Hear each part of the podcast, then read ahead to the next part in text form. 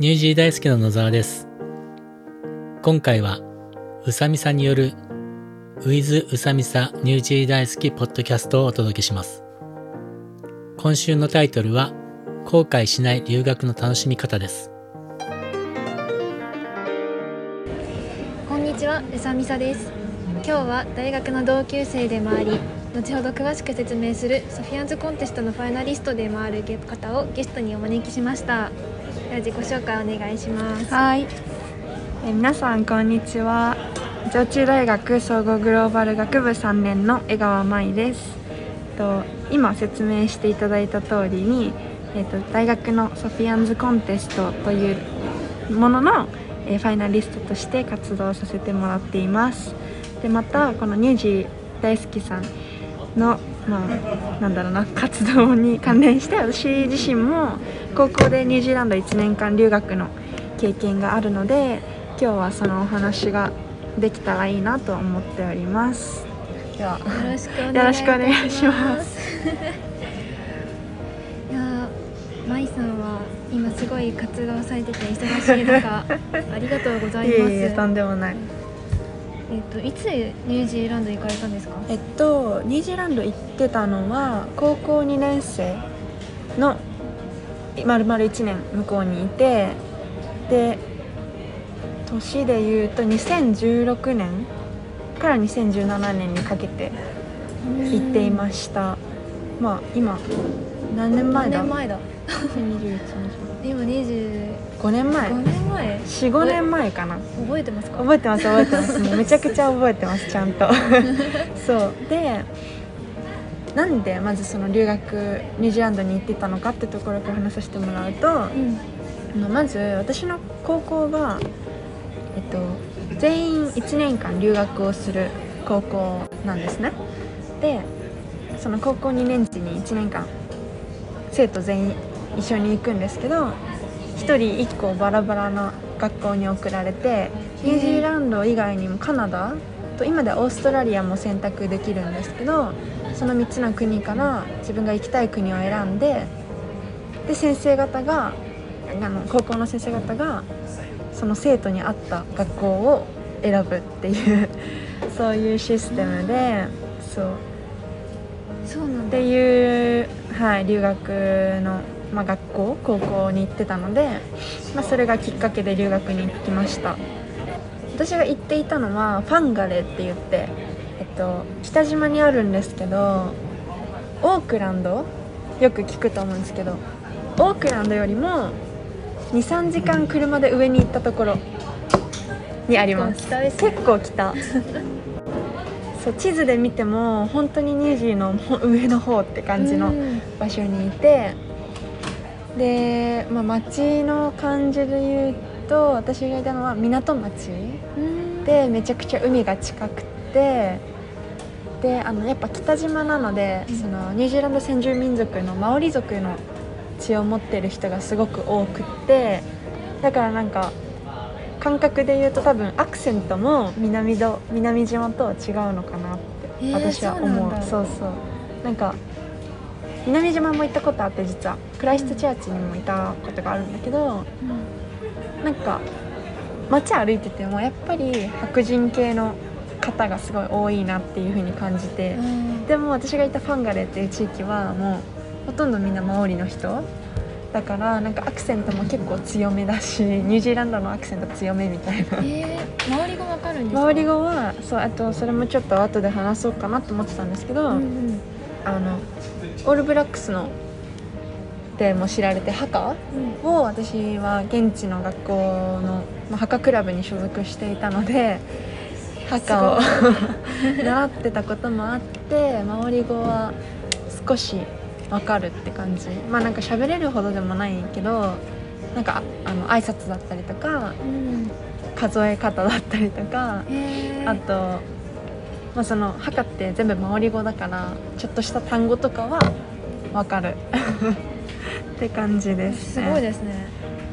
英語を勉強しに行ったというよりもマオリ語を勉強しに行ったって感じですね。なんか本当にそう私の特に私の学校がマオリ語の授業とかもあるような学校だったから結構英語も学びつつうん。自然とマオリ語も学びつつっていう環境にいました。でそう今あのさっきから1年間っていうふうに言ってるんですけど、うん。正式にはニュージーランドの学校に通ってたのは10ヶ月。そう。で、その日本に帰国するタイミングで、えっと、マレーシアとシンガポールとフィリピンに行ってたので、まあ留学トータル1年だけどニュージーランドは10ヶ月みたいなそんな感じ。そうだったんですね。そうそうそう。でなんだろうあとそうあとなんかもうちょっとそのパンガレーのことをお話しさせてもらうと、うん。本当に港町だしなんか海が近いんですよさっき言ったみたいに。だから行こうと思えばなんか学校帰りに海行ったりとかもできるし休日はそう私ホームステイだったんですけど休日はホストファミリーがサーフィン連れてってくれたりカヤック連れてってくれたりとかしてあと釣りに行ったりとか。そうそうして結構マリンスポーツが盛んな地域だからめっちゃもう私にぴったりな地域であそうですよね。そうそうそうそうサーフィンとかめっちゃするんでもう過ごしやすい環境だった。最高ですね。最高え自分で希望を出したんですか？なんか海の近くがいいとか。あそうそう海の近くがいいっていうのは言った。サーフィンもしたいのでっていうのだけ伝えたらもうそこに送られて。希望通りだった。もうめっちゃ正解だっうたわすごい。本当にで確か私の代その、まあ、ニュージーランドに何人かい同じ時期に行くんだけど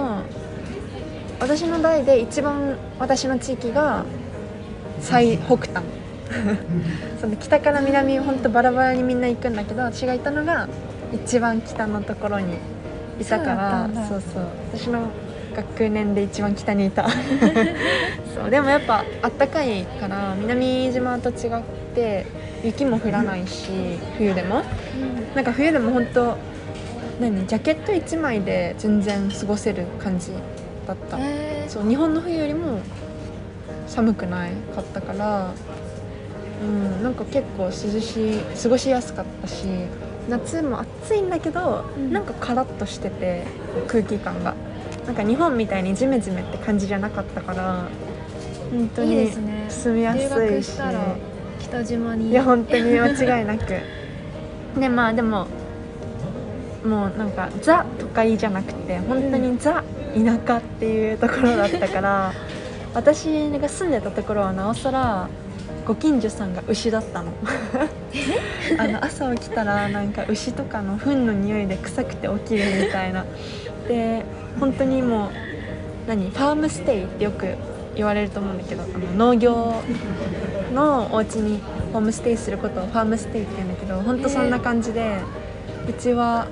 鶏8匹飼っててヤギ2匹とあと犬がいたんだけどでもうほんと毎朝卵を取るところから始まりなんかもうザ・ファームっていう感じじゃないんだけどなんかこじんまりとした農農家みたいな感じだったから家が。あの学校行く時も山道ほなんか山道みたいなところを運転車で行かないといけなくって。うちが。うちは山っていうか、まうん、ちょっと山みたいな。なんか学校よりも2 3 0分運転しないと着かないところに家があったからバスで行ってたんだけどそのスクールバスの集合場所みたいのがあってそこに行くまでももう牛と羊に毎朝「おはよう」って 言いながらバス停に行くみたいな。日本じゃ考えられない。日本じゃ考えられない。で5分10分歩いてバス停行ってでバスで2 3 0分かけて学校に行くっていう生活をしてました。でなんかそうそのバスで言うとあの初めてバス乗った時にびっくりしたのが内装が日本のバスだったの。え？あの降りるボタンとか、うん。なんか非常口とか全部日本語で書いてあってなんかニュージーランドってはい。車？結構日本の輸入品を使っててあそう結構スズキとかそういうのもめっちゃあるんだけどバスが 日本の公共バスだったのでえ外は外はもちろんあの塗り替えてるから、うん。外からじゃ気づかないんだけど中入ってみたらそのなんだ非常口とかボタンとかが全部日本語だったからなんかすごい毎朝安心した気持ちで 日本を感じるそう日本を感じながらっていうえ通学をしててそう。で私の高校は私が通ってた高校は日本人誰もいなくってうん。唯一私だけが日本人だったから、まあ、なんか日本語を話す必要もなくありがたいことに。そうね。そうそう。しかもまあ一応私のその高校の留学のルールで日本語も1年間喋るの本当は禁止だったから、まあ、ちょうどよかった。本当恵まれてたな環境に恵まれてたなと思って、確かに。そうそう。だから英語もあの1年間絶対日本語話さないって思って留学挑んでたらその分英語も上達したしなんかすごいそれは厳しいルールだったけどよかったなって私は思ってて。もともと英語は得意だったんですか？えっとでもその私の日本のその高校自体が留学行く前に英検2級は全員取らなきゃいけなくって。で英検2級ってまあ喋れる喋れないは置いといてそこそこの単語量とそこそこの、まあ、知識っていうものがある状態でいくから、まあ得意か不得意かって言われたら多分普通の人よりは得意な方ではあったけどうん。めっちゃ喋れますとかそういうわけじゃなくってそれこそ初めてその学校通い始めた日とかもう言いたいことが伝わらなさすぎてもう本当自己紹介もままらなままならないみたいな感じだったからそうだったんです最初どうなるかなとか思ったんだけどうん。でもだんだんこうなんだろう現地の子だったりとか他の国からの留学生の子と一緒にいるようになってからは、まあ、コミュニケーションも増えてって3ヶ月経ってあなんか聞き取れるなみたいな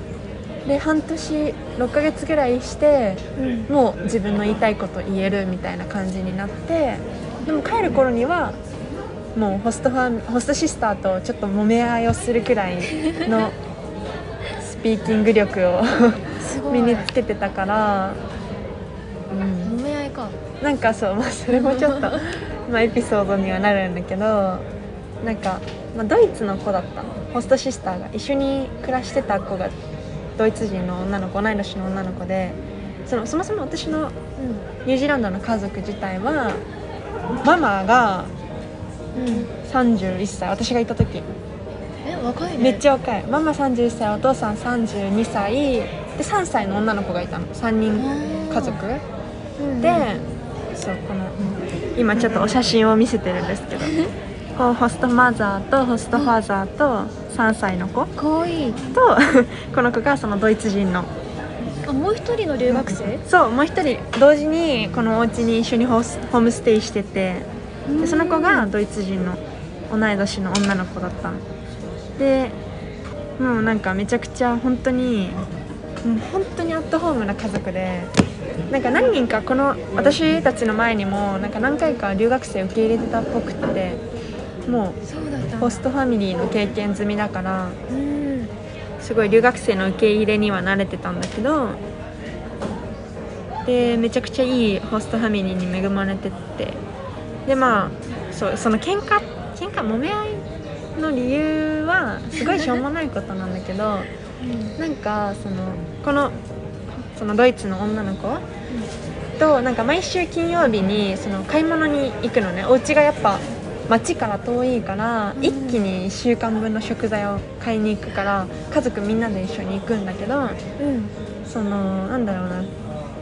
ホストマザーがなんか本当に食べたいもの買いたいもの何でも入れていいよみたいな。カートに何でも買いなみたいな言ってくれてで、まあ、あ分かったありがとうみたいな感じ。でうちら2人ともなって、まあ、うん。食べたいお菓子だったりとか、フルーツだったりとかを入れてたの。でまあさすがに上限ってものがあるじゃん。なんだけど私はちょっと、まあ、まあ日本の文化ってのもあるけどちょっとなんかこう躊躇じゃないけどまあもうこれぐらいにしとこうみたいな感じで思ってたら、うん。その子はそのドイツの子はもうガッポガッポガッポガッポ何でも入れてえそれ今必要あるってものも入れたりしたの。自分で買えるよねそれっていうものも買おうとしててで私はなんかあのそれさすがに多すぎじゃない？って言ったら、なんか「えなんで?」みたいな「だっていいって言われたじゃん」って言われてでなんかそれだけじゃなくてもなんかその子結構なんだろう。バスとかで頑張れば帰れるのに家まで。町から家までうん帰れるのに、なんかいつでもどこでも電話して迎えに来てもらったりとかをしててへでもちろん車は1台しかないしホストマザーもホストファザーも働いてるからそんなにいつでも迎えに来れるわけじゃないのにそういう風に言ってたからなんかその何？自分が全てじゃないんだよっていうのも言った。その揉め合いみたいな。揉め合いっていうかまあ私がそれを言ったらなんかえでも別にいいって言われたからいいじゃんとか迎えに来てくれるんだからいいじゃんみたいなそういうスタンスだったからなんかまあそれはそれでいいけどなんか私は私たちは済ませてもらってる身なんだからちょっとはなんかこう恩返しとかしようとかなんか躊躇したりとかそういう気持ちも大事なんじゃないのっていうめちゃめちゃ大切だねそういう話し合いをした。そう本当にそれは感じた正直。なんか私の高校特にドイツ人の留学生がめちゃくちゃ多くて。10人留学生がいるとしたら本当7人ドイツ人だったのね。で女の子も男の子もいたんだけど、うん。結構みんな自分のやりたいようにやる子たちだったからいやわかんない。もしかしたら私の周りの子だけだったかもしれないんだけど結構あみんなすごいなって思ってて。でも特に日本はさ真逆じゃん。こど、うん。う、躊躇したりとか。気を使うよね。そうそう気使うとかそういうのが、まあ、良くも悪くもあるから、まあ、そこで文化のぶつかり合いみたいのがあってちょっと揉めたっていうお話でした。を英語でやったのか。そうそれが英語で言えるくらい上達したのが本当帰国寸前うん。だったかなって思いますね。いや結構留学うん。するというか、本当に英語力を見つけたいなら割と長期の方がいいって間違いない。私はもう最低でも1年は行った方がいいしうん。私私が思うのはただ留学するだけじゃ本当に意味なくってうん。あのなんだろうな私はその留学規則でもう携帯も使えません。日本語も喋っちゃいけませんっていう風に定められてたからでそれをちゃんと守ったからこの英語力がつけられたって思ってるけどうん。もし携帯持ってたら多分ホストファミリーと会話する時間も少なかったし例えば街で歩いてて道が分からなくなった時に調べられちゃうじゃん携帯で、うん。でも、ね。本当だったらそこで近くの人になんか「Excuse me」ってこう声をかけるとかそれだけでも英語が伸びる第一歩だしなんかそういうのが携帯持ってたらそういうのがなかったのかもなって思うとやっぱ携帯持ってかなくてよかったとは思ってる。もちろん不便なこともすごい多かったけどなんかやっぱり、ね、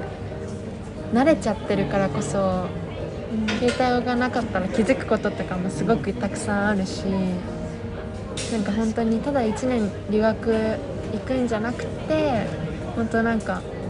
工夫するなんか日本語を喋らないようにするとかうん。そういうなんか自分でちゃんと意識を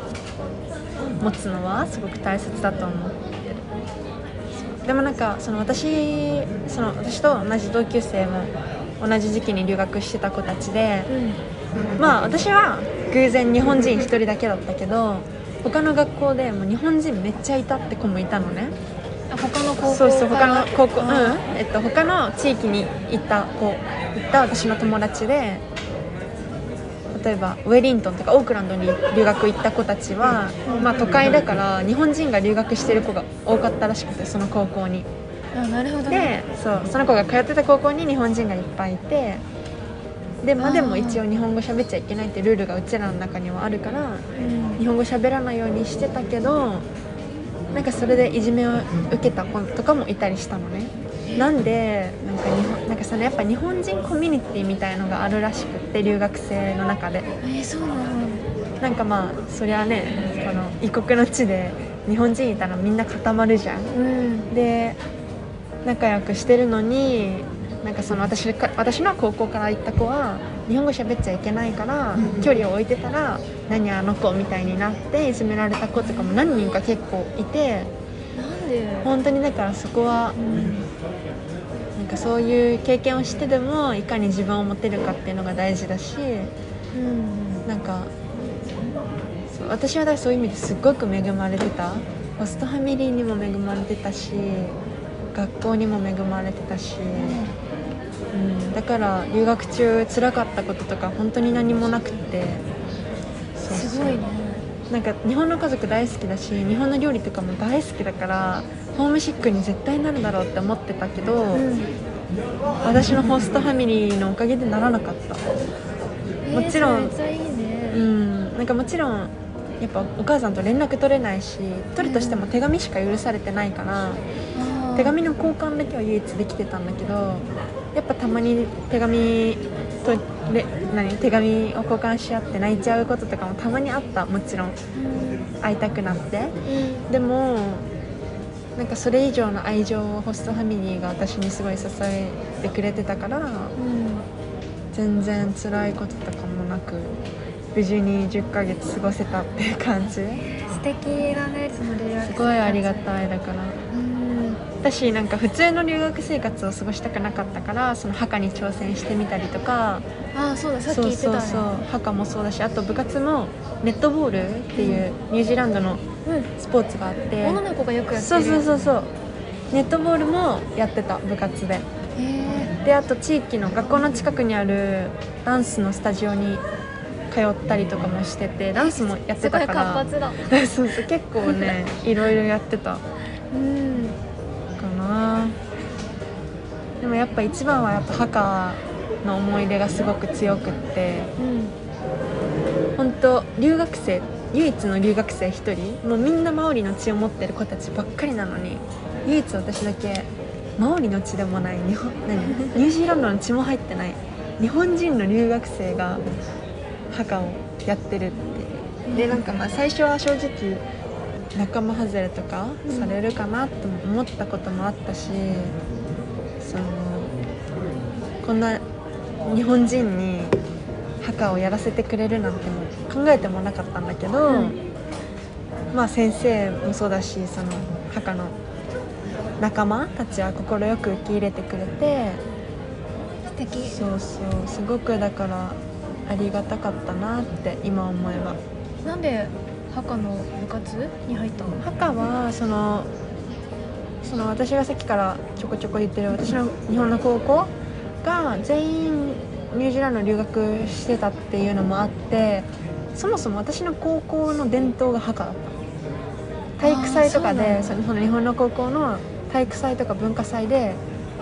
墓を披露するみたいなのが伝統文化だったからなんかそれがきっかけで高校入学して1年生の時に墓と出会ってでもうその時に決めてた。あ留学ニュージーランド留学したら絶対墓やろうって決めててで実際行って 墓のグループに入ってみたいな感じだったかな。もともとフラダンスをちっちゃい頃習ってたってのもあって、うん。そのマオリ族とハワイとかポリネシアン系のそのハワイタヒチマオリとかフィジーとかポリネシアンって呼ばれるハハワイアン系の民族が同じグループだからそれで墓なんかちょっと似てるの墓と。そうなんだ。ハワイアンな感じタヒチとかも。だからそれがきっかけで始めたっていうのもあったけど。でまあそうそう墓も大会とかも出させてもらったし。え？そうそうそう。本格的な。学校の大会があってなんかそれぞれやっぱニュージーランド墓が伝統だから、うん。学校にちゃんと部活があるのね、で各各学校対抗のし大会とかもあってそれも出させてもらったしなんか普通に私のいたファンガレーの街で開催されるイベントとかにもうん。出させてもらったりとかもしてたし結構本格的に墓はやってた。いいね。楽しそう。でそうそうそう。実は今その日本に帰国して、まあ、あるご縁であるイベントでうん。ニュージーランド大使館がが渋谷にあるんだけどニュージーランド大使館の墓チームがあってそこの人と出会って今実は所属をしていてえ？ニュージーランド大使館の墓チームに。墓大好きじゃん。そうそう。で2019年に日本でスーパーラグビーがあってうん。あのニュージーランド対日本戦の時にうん。開会式で踊ったこれ。え？どこ？私これ。えすごい。これはスーパーラグビーの時。そう。そうっていうのもあって。これが現地の墓やってた時。こえなんかれ大会の時。ここに私いる、えー日本人も結構珍しいってこといや日本人は私しかいない、でなんかこれは私が帰国する日？学校最後の日にみんなが墓を披露してくれてもう私号泣してるのこれ。なんかニュージーランドってその墓を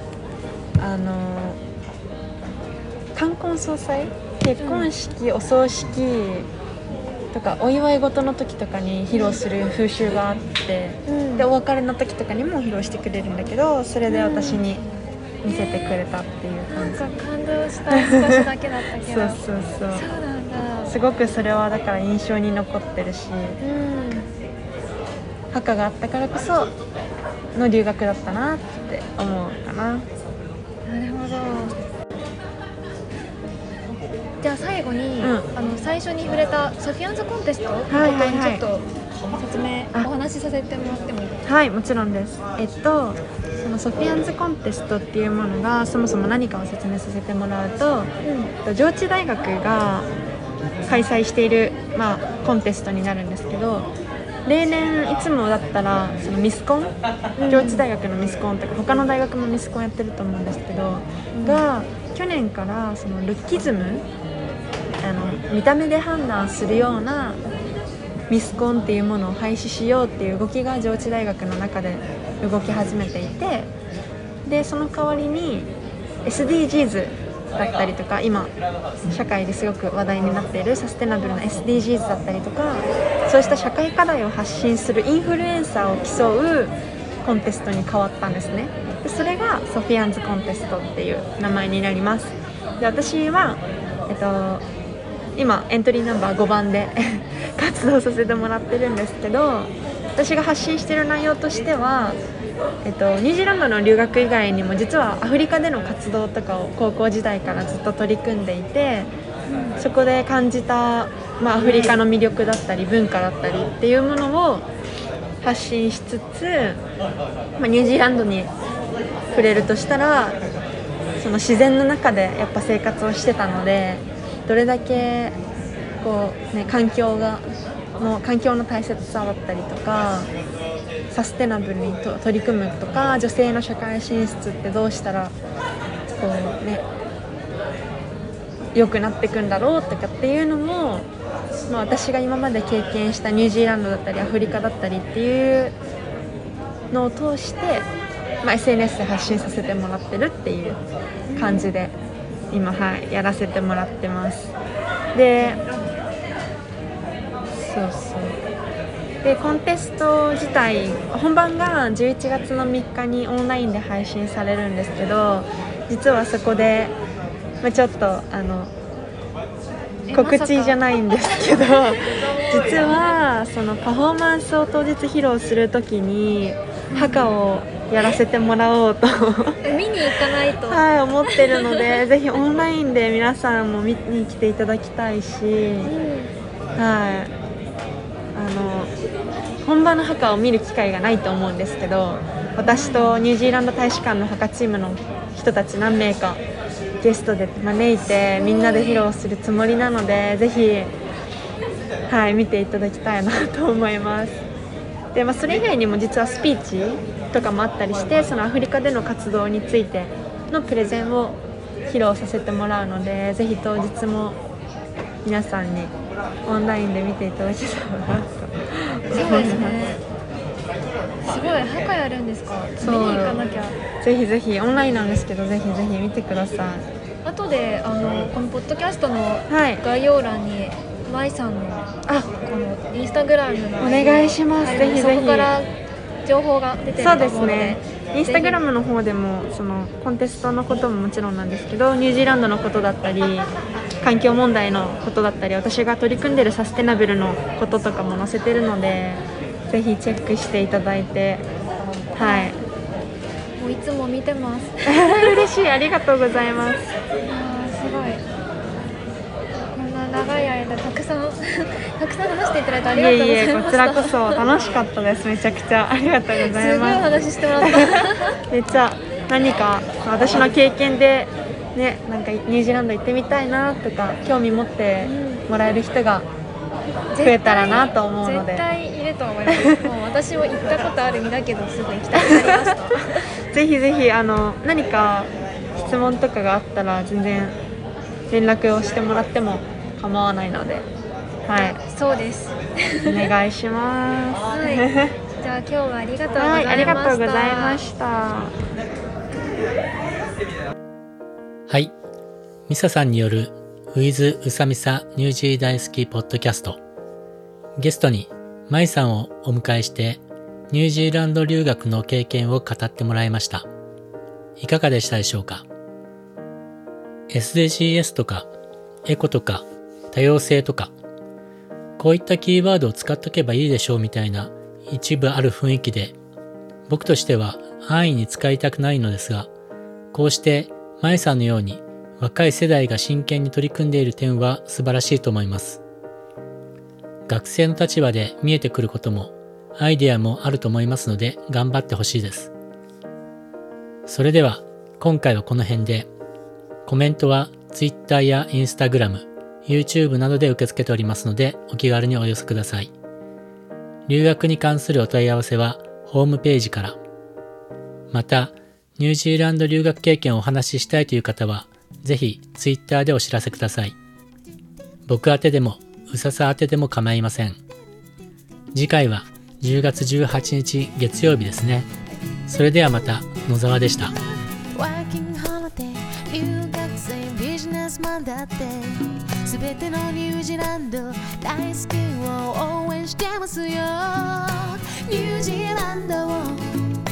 もっと楽しくニュージー大好きドットコム。Yeah!